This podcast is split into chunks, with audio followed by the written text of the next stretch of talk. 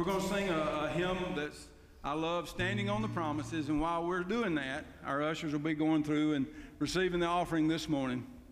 Before we do that, let me pray, and then we'll carry on with worship. God, it's good to be in your house today, Father, and it's just so good to stand and sing your praises, Lord. It's, it's good to lift your name up in song. And we just are so looking forward to everything you're going to do in this place today. God bless this time as we give back to you that portion that you've blessed us with so abundantly, Lord. And we just pray that you take it, you'd bless this offering, you'd use it, God, in a way that would be pleasing to you, that you'd reach others, and allow us to minister and allow this church to do what you've called us to do in this community, God. So bless this time together. And Lord, we love you. We thank you. Look forward to a great day. In Jesus' name, amen.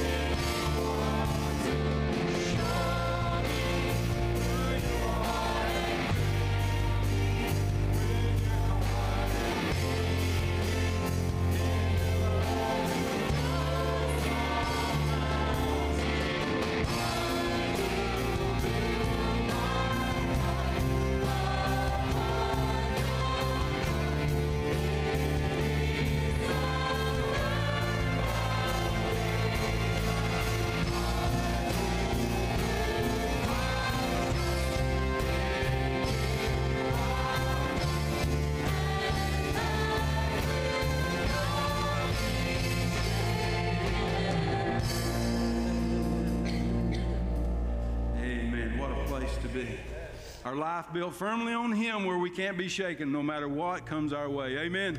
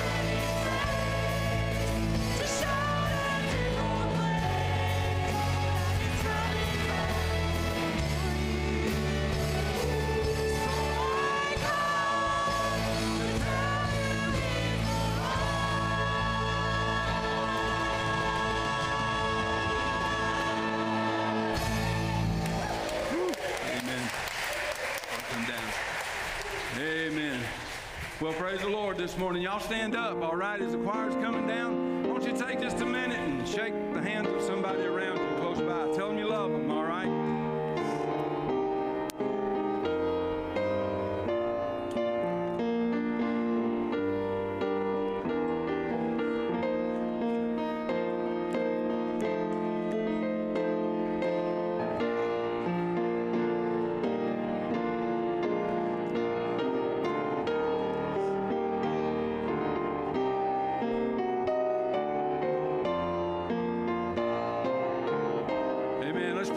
right there. Exalt. Let's sing it out. Sing.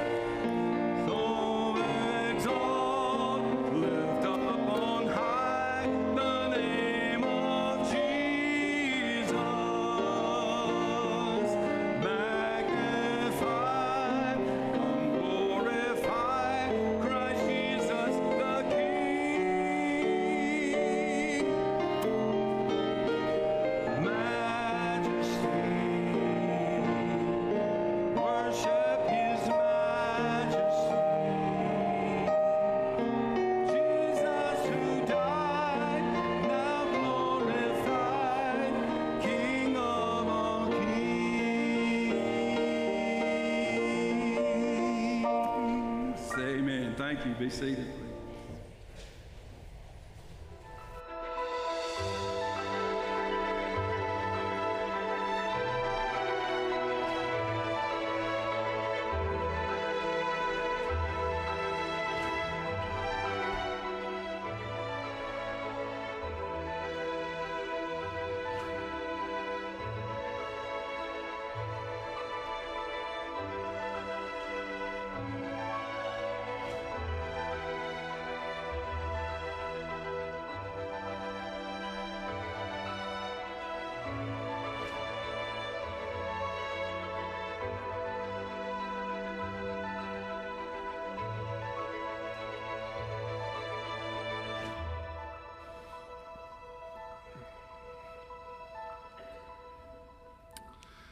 Well, amen and amen. So it's been such a good day to worship together.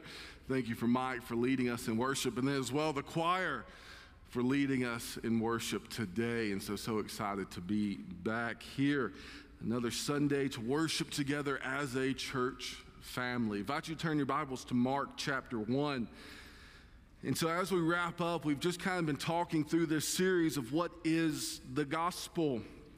And so we've kind of we spent the past four weeks kind of looking at those four key themes of creation, fall, redemption, consummation. So we've kind of worked our way through those four key themes. And I was wrestling with what to do this week and uh, next week we're going to be starting a new series as we work through the book of James. And I was debating, do we go ahead and start the book of James or do we wait? And really, I, I just wanted to ask this question what is our response to the gospel? So, creation, fall, redemption, consummation, what is our response to all of that? Because we all know there are certain things that happen in life that demand a response. Just before worship this morning, I didn't know how to take this. Miss Sue come up to me and she said, "Do you want a mint?"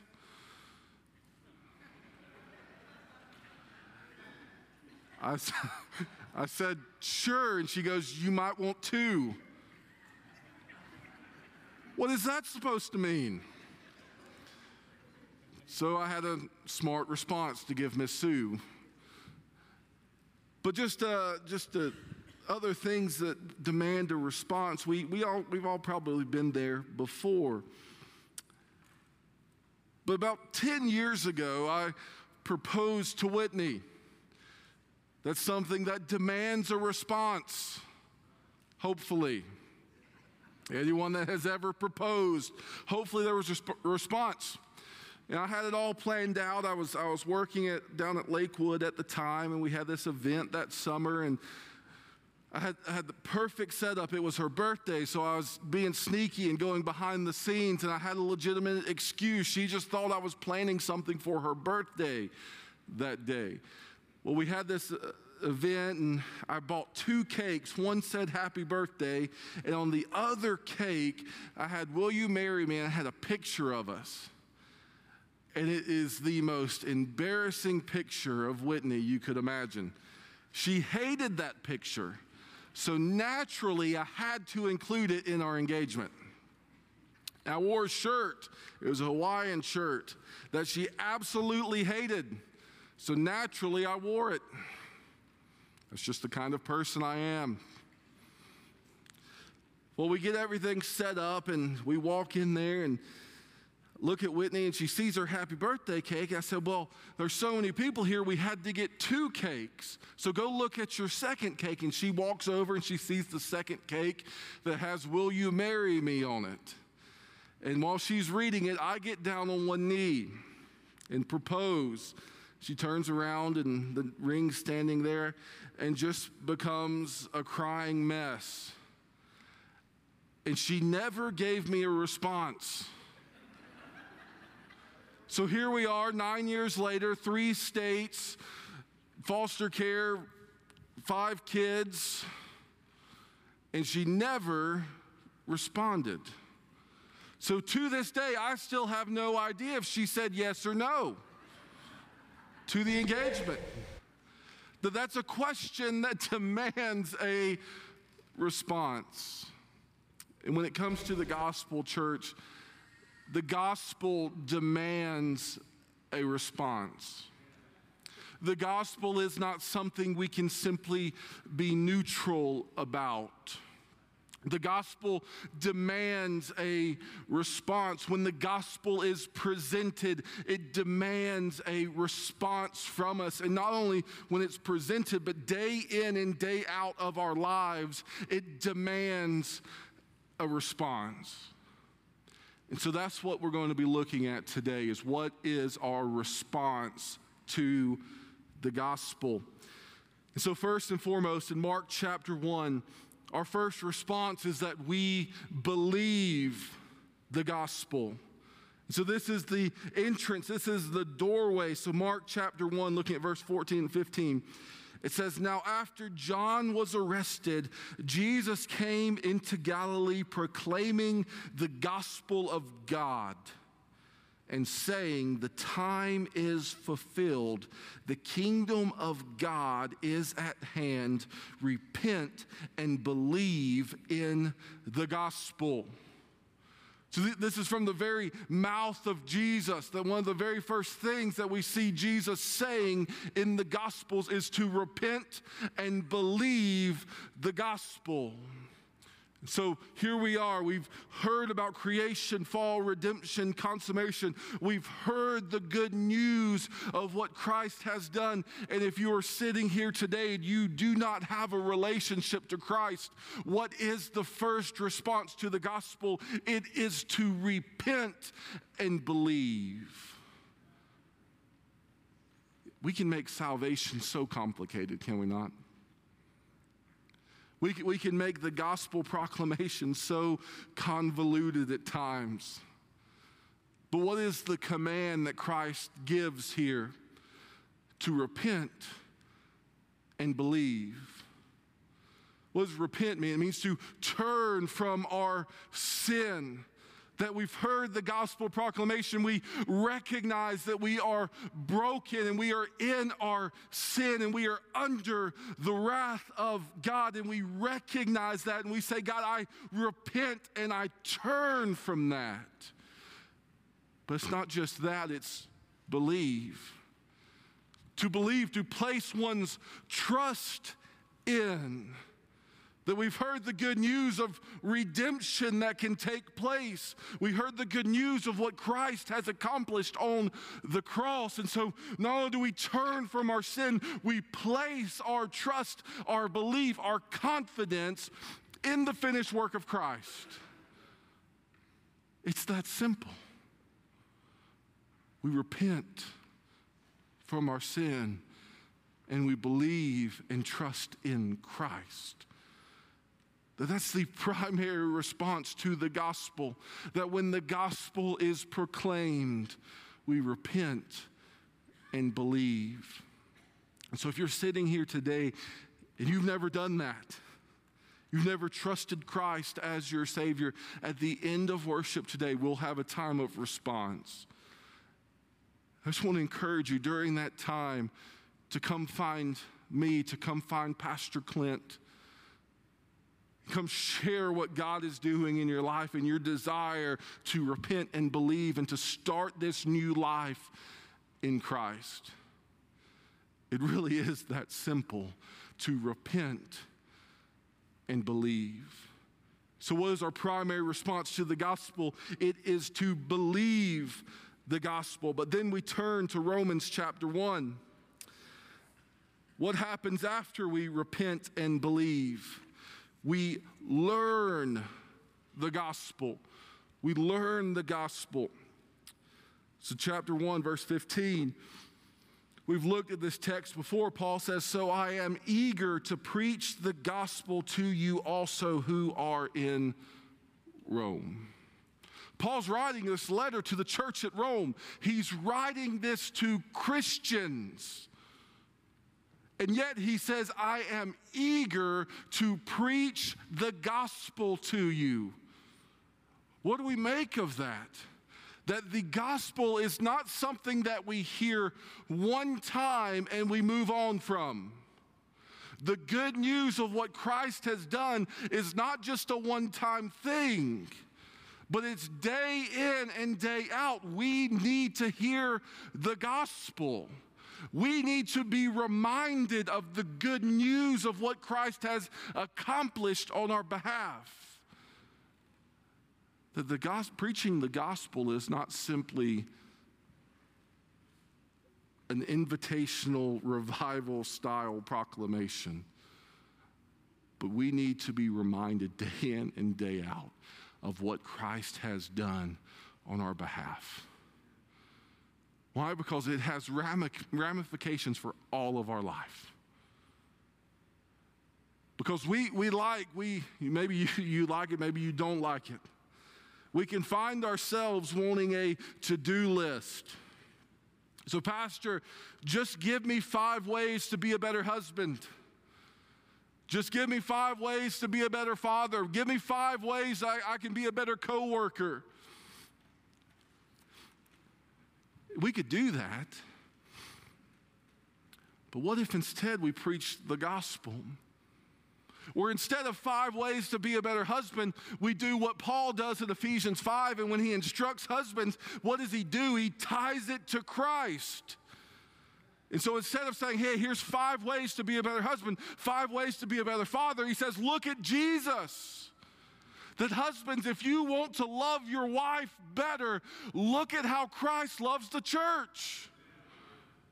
Fathers, moms, if you want to love your kids better, look at how the Father loves you. You want to love your coworkers better, better yet, you want to love your enemies better? look at how God has loved you. That our understanding of the gospel is far more reaching than we could ever imagine. We're going to get to that point in just a moment. But we need to learn the gospel and to live in it, to practice the gospel. We need to understand it. But not only that, we continue reading in Romans 1.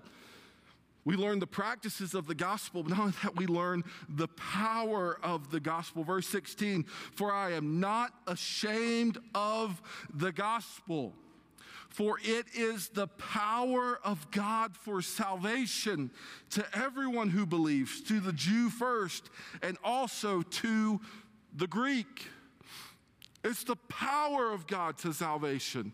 That the gospel not only impacts how we live individually, but understand this church, it impacts how we live collectively as a body of believers. That we must understand that it is, it is not our ministry programs that are the power of God to salvation. It is not our ministry philosophy that is the power of God to salvation. It's not our personalities that are the power of God to salvation. It is only the gospel that is the power of God to salvation. That is the only thing we have to offer anyone. The gospel is the power of God. The good news of what Christ has done is the only message we have to offer anyone. Simply the gospel. So we learn the practices of the gospel and we learn the power of the gospel. But then, number three, we proclaim the gospel. 1 Peter chapter 4.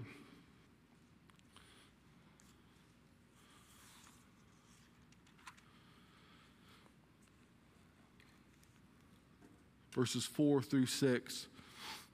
So here, Peter is writing to the church and he's, he's talking about their distinction from the rest of the world. And so he says, with respect to this, they are surprised when you do not join them in the same flood of debauchery and they malign you. But they will give account to him who is ready to judge the living and the dead. Just pause there for a second. Peter is talking about those who would make fun of believers. Why? Because believers aren't partaking in the same things that the world is partaking in. But then notice what he says. For this is why the gospel was preached even to those who are dead. He's not talking about physically dead, he's talking about spiritually dead. That though judged in the flesh, the way people are, they might live in the Spirit the way God does. There's this group of people that are against believers, they are spiritually dead. And so, what does Peter say? We preach, we proclaim the gospel to them. Why? So they might live. We have to understand every day you step foot into the office, there are people who may be physically alive but are spiritually dead. And their greatest need is not your advice. Their greatest need is not your, hear me out, your gossip. Their greatest need is the gospel. Why? Because they're spiritually dead, but the gospel has the power to make them spiritually alive. That is their greatest need. So, what are we doing day in and day out? When we have the greatest message that's ever been known, but we never proclaim it. It would be like someone came in completely dehydrated, walking through the desert. And you had a gallon of water. And you said, you know what, this might be an awkward conversation. I don't want to offer them the water that I have. They're dead, they're dying. And you have what they need. So we proclaim it. We preach it. We share that good news. That's our response to the gospel. Because just as someone took time to proclaim that good news to you, we then turn and proclaim that good news to someone else. So, why? They might live. So, we believe the gospel, we learn the gospel, we proclaim the gospel, but then lastly, we defend the gospel. Galatians 1. Galatians 1. Paul writing to the church of Galatia, I've always found the book of Galatians interesting because Paul has a different tone for the church of Galatians. He offers no introductory prayer as we've seen to the other churches, he just gets right into it. In verse 6, he says, I am astonished that you are so quickly deserting him who called you in the grace of Christ and are turning to a different gospel. What was happening in the church of Galatia, there were what was known as Judaizers who were creeping into the church. And that they were teaching that faith in Christ plus you needed to be circumcised in order to be saved. So faith in Christ plus you needed to do X, Y, and Z. You need to follow all of these ritual parts of the law. So, yes, believe in Jesus, but add a few extra things to it. That if you believe in Jesus and you do these things, you can be saved. Those were the Judaizers. So Paul says, I am astonished and are turning to a different gospel. Not that there is another one, but there are some who trouble you and want to distort the gospel of Christ. But notice, even this distortion, they're still talking about Jesus. They're still talking about faith in Jesus, but it's just adding a few extra works onto the side in order to be saved. So, in order to be a Christian, you must have faith in Jesus and do X, Y, and Z. It's a distortion of the gospel. But he says, but even if we or an angel from heaven should preach to you a gospel contrary to the one we preach to you, let him be accursed.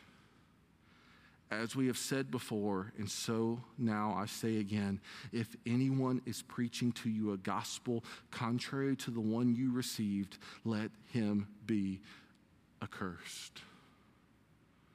What is Paul saying? Saying, Let him be thrown into hell. Let him bear the full wrath of God if he preaches another gospel, if he distorts the gospel. Let him bear this penalty. That's strong language. And Paul even throws himself into the mix. But if even we should preach another gospel, let him let me be accursed. Or even if an angel should come from heaven and proclaim another gospel, let him be accursed. Why? Because the gospel is valuable. You see, here's the difficulty, church. Here's where the rub is. Is that even sound biblical churches can distort the gospel. That, that we may not do it intentionally, but we will preach messages that say, do more, be better, do this, do this. Instead of saying, the work has already been done. That the work was finished by Christ on the cross. The work is not to be taken up and completed by you. Christ finished the work. You see, the gospel says it is done. A distortion of the gospel says we must do. You see, it's ultimately a, a failure to recognize the root versus the fruit. That I firmly believe there are things that should come about in a regenerate person's heart after they have believed and confessed faith in Christ. There should be fruit.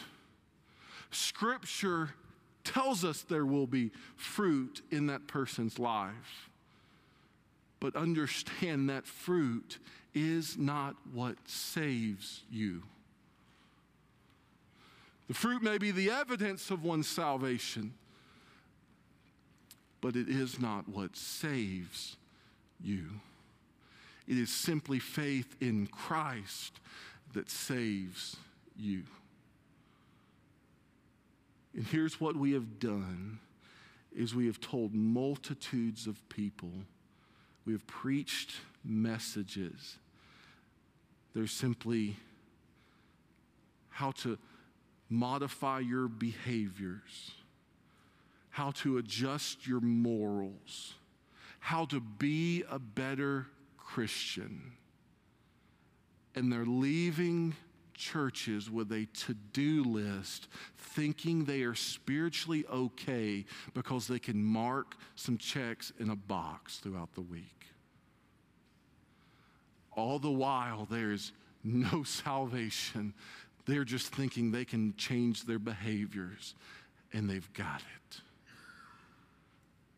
instead of simply saying, repent and believe the gospel that the work of Christ is finished. We dare not distort the gospel. We dare not say, you must do, do, do, do, do, and not rest in what Christ has already done. We must defend it. Why must we defend it? Because it's the only thing we have.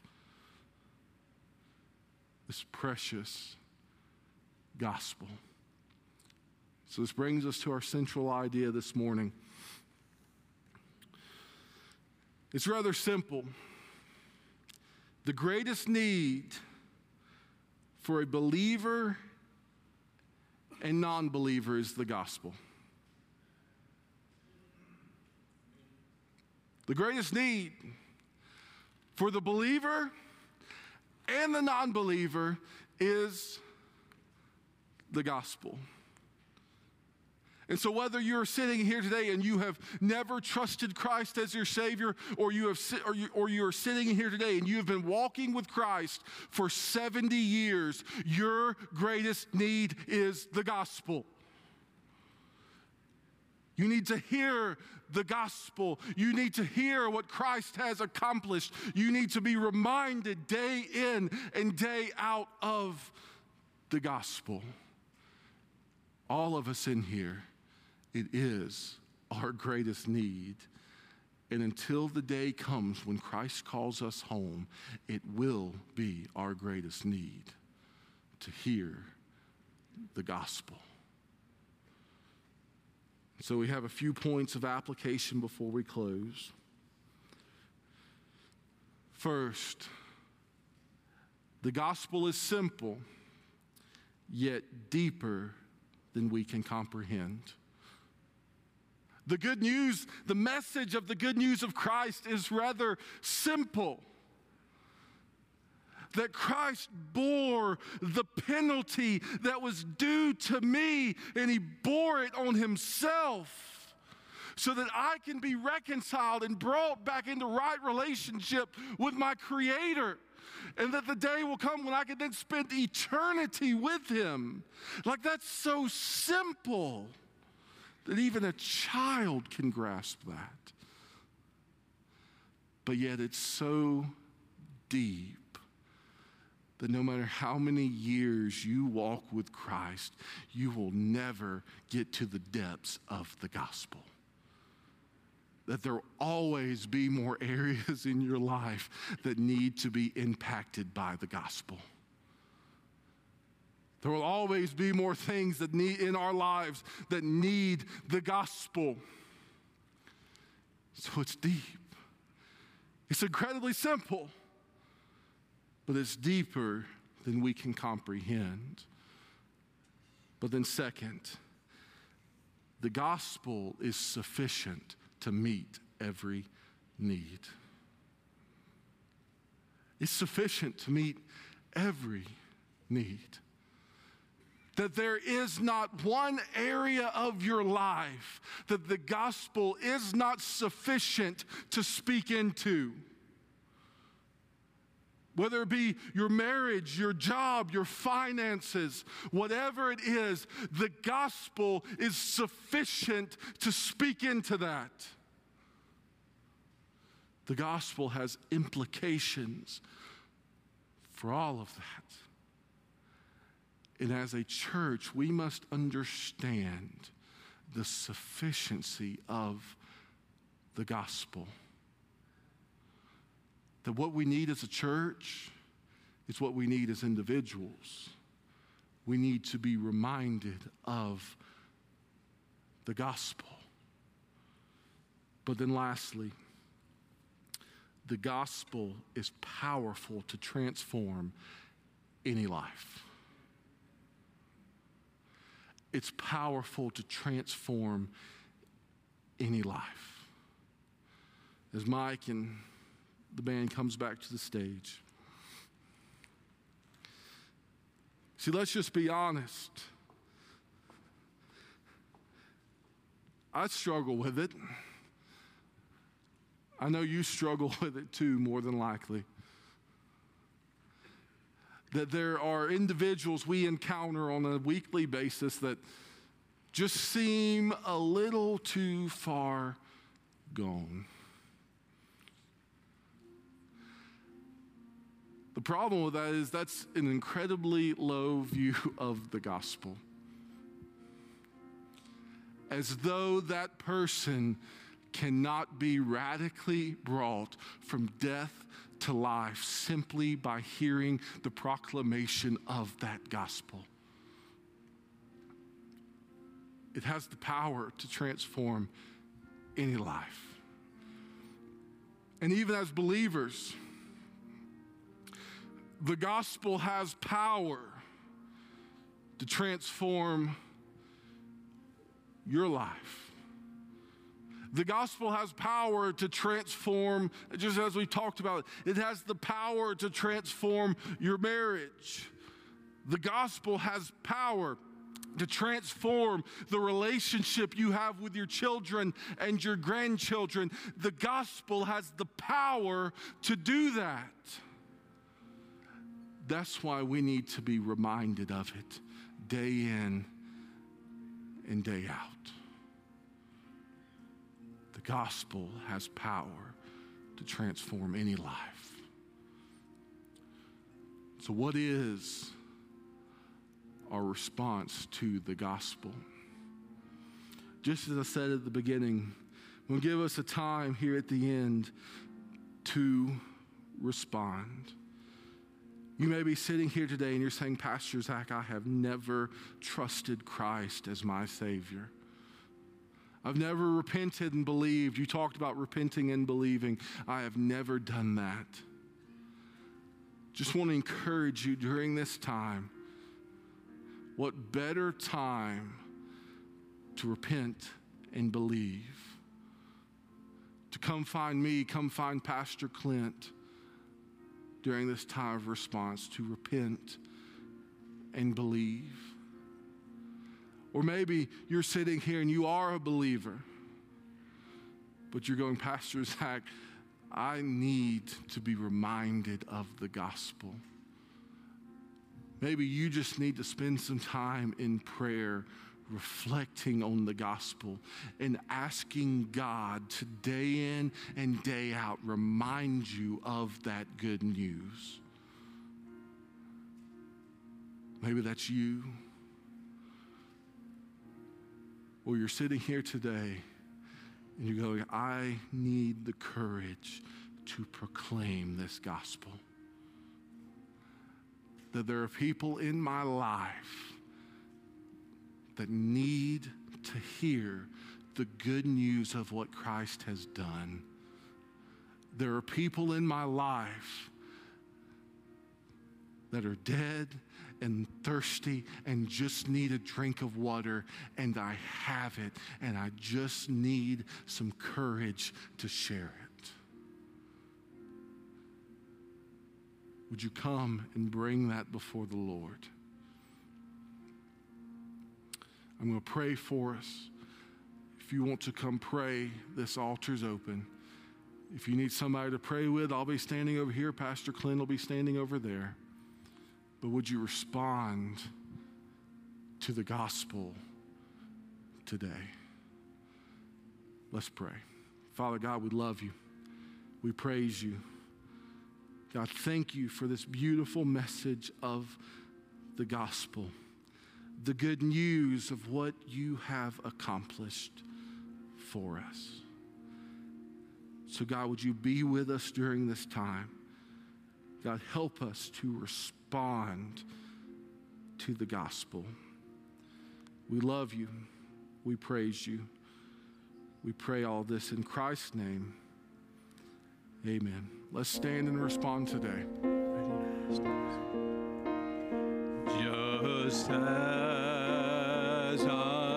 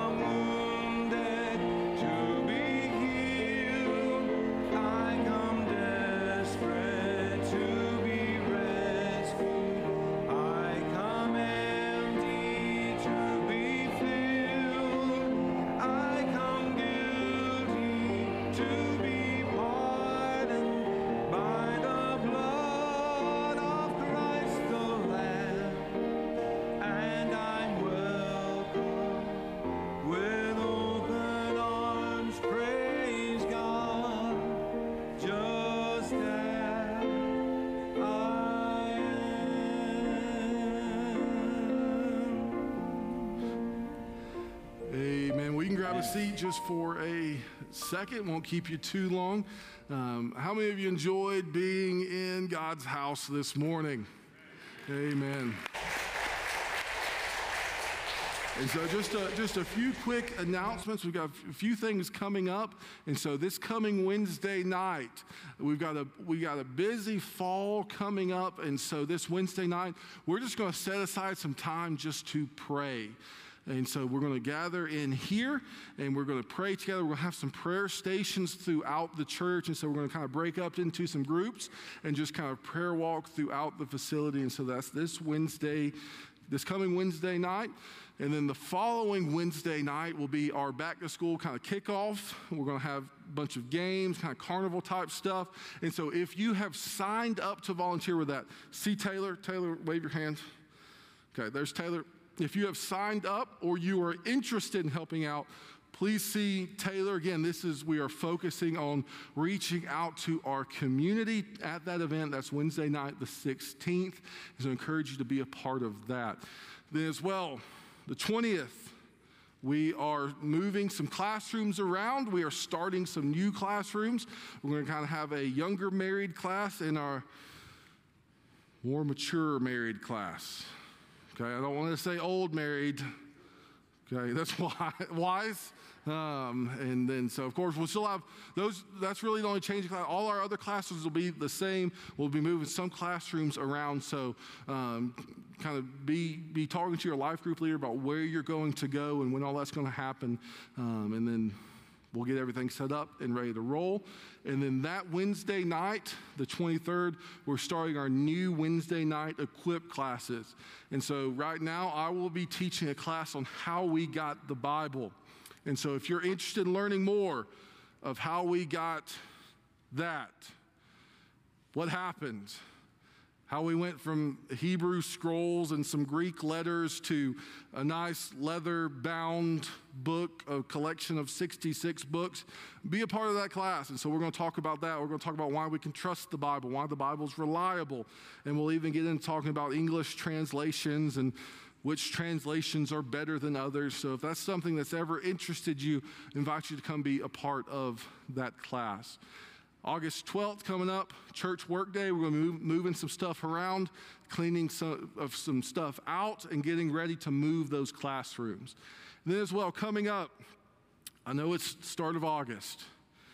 Operation Christmas Child's coming. Okay, Ms. Joanna has been working all year on it, and we've got we've been making really good progress. And so I encourage you. School supplies this month. How many of you have seen school supplies as you've gone to Walmart? Okay. Very easy just to go ahead and pick some up while you're out shopping so that we can get those ready to go as we when we get prepared to mail those off and send those out.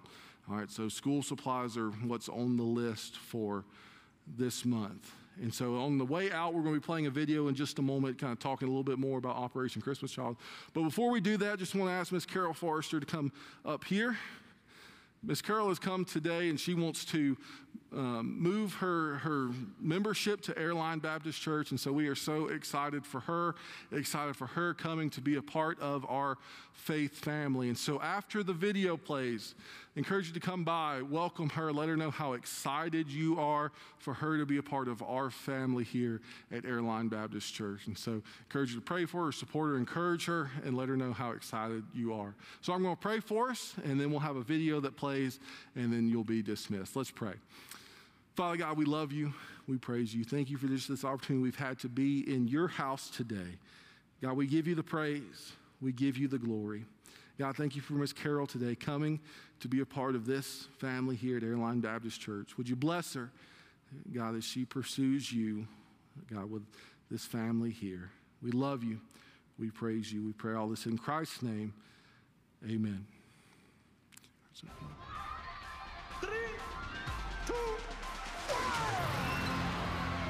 When that shoebox is open, they're overjoyed. You can see them shouting, jumping. Look at how much they are excited. This is the first time those children are receiving the shoe boxes. They are so happy. You can hear the laughter, you can hear the cheer, that excitement, it goes and goes and goes. Right now, we're in Ukraine, and today we've given out the 200 millionth shoebox to a little girl here, so it's a lot of fun. It's a privilege for us to be able to come and to help the people as much as we can. Every box is important because every box is an opportunity to tell a child about God's love, about His Son, Jesus Christ. There's so much joy that one gift box can give. They really experience the love of Jesus.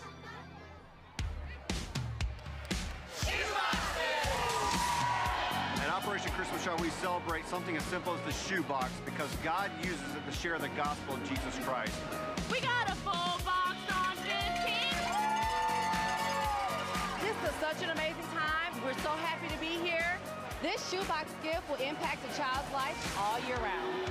We never dreamed we'd have an army of men and women who would come to make this program happen. This is what it's all about telling others oh, about Jesus. These shoeboxes go into 120 different countries where pastors and missionaries are going to use them to bring the gospel to kids. So you may think it's just a simple gift at Christmas time, but it's the gift of the gospel, the story of Jesus Christ. When that shoebox leaves that distribution center and it goes around the world, that's not just one person. That's the body of Christ joined together, delivering the good news of the gospel. They go by plane, they go by ship, they go by riverboat, they go by camels, they go by motorbikes. And these boxes go to some of the most remote areas of the world. And every box counts. After receiving shoeboxes, children are invited to participate in the Greatest Journey Discipleship Program. These children have just completed 12 lessons in the greatest journey. I believe that discipleship is the key, and they are now followers of Christ. They will tell their friends about Jesus. My name is Gladys and I am nine years old. My friend Kemi told me I needed to go with her to church. I wanted to teach her about the Word of God. And when she came to my church, she received a gift box. For a long time, I asked my mom for a blanket. When I opened my shoebox, I found a blanket in it. When I came home, I showed it to my mom, and she said it was great. I told her about Jesus. Now, me, my mom, my grandma, and Kemi go to church together. I am certain of one thing God is my Savior. Every box counts, every box touches a child. It's like a snowflake. There's not one shoebox that is the same. And we are reaching millions of children with the gospel of Jesus Christ. If you get the heart of the child, you will reach the heart of the parents, you will reach the heart of the family, and then you will touch the community. We are seeing churches being planted, and more and more churches are being built. We will do whatever it takes to reach the ends of the earth with the gospel. That gift box is the beginning into their hearts. Isn't it incredible how these gifts touch the lives of these children? The joy, the smiles, it changes lives. Every year we see tens of thousands of children discipled. And we couldn't do this without you, so thank you for packing the boxes. Thank you for praying for these children around the world. God bless you and keep packing those boxes.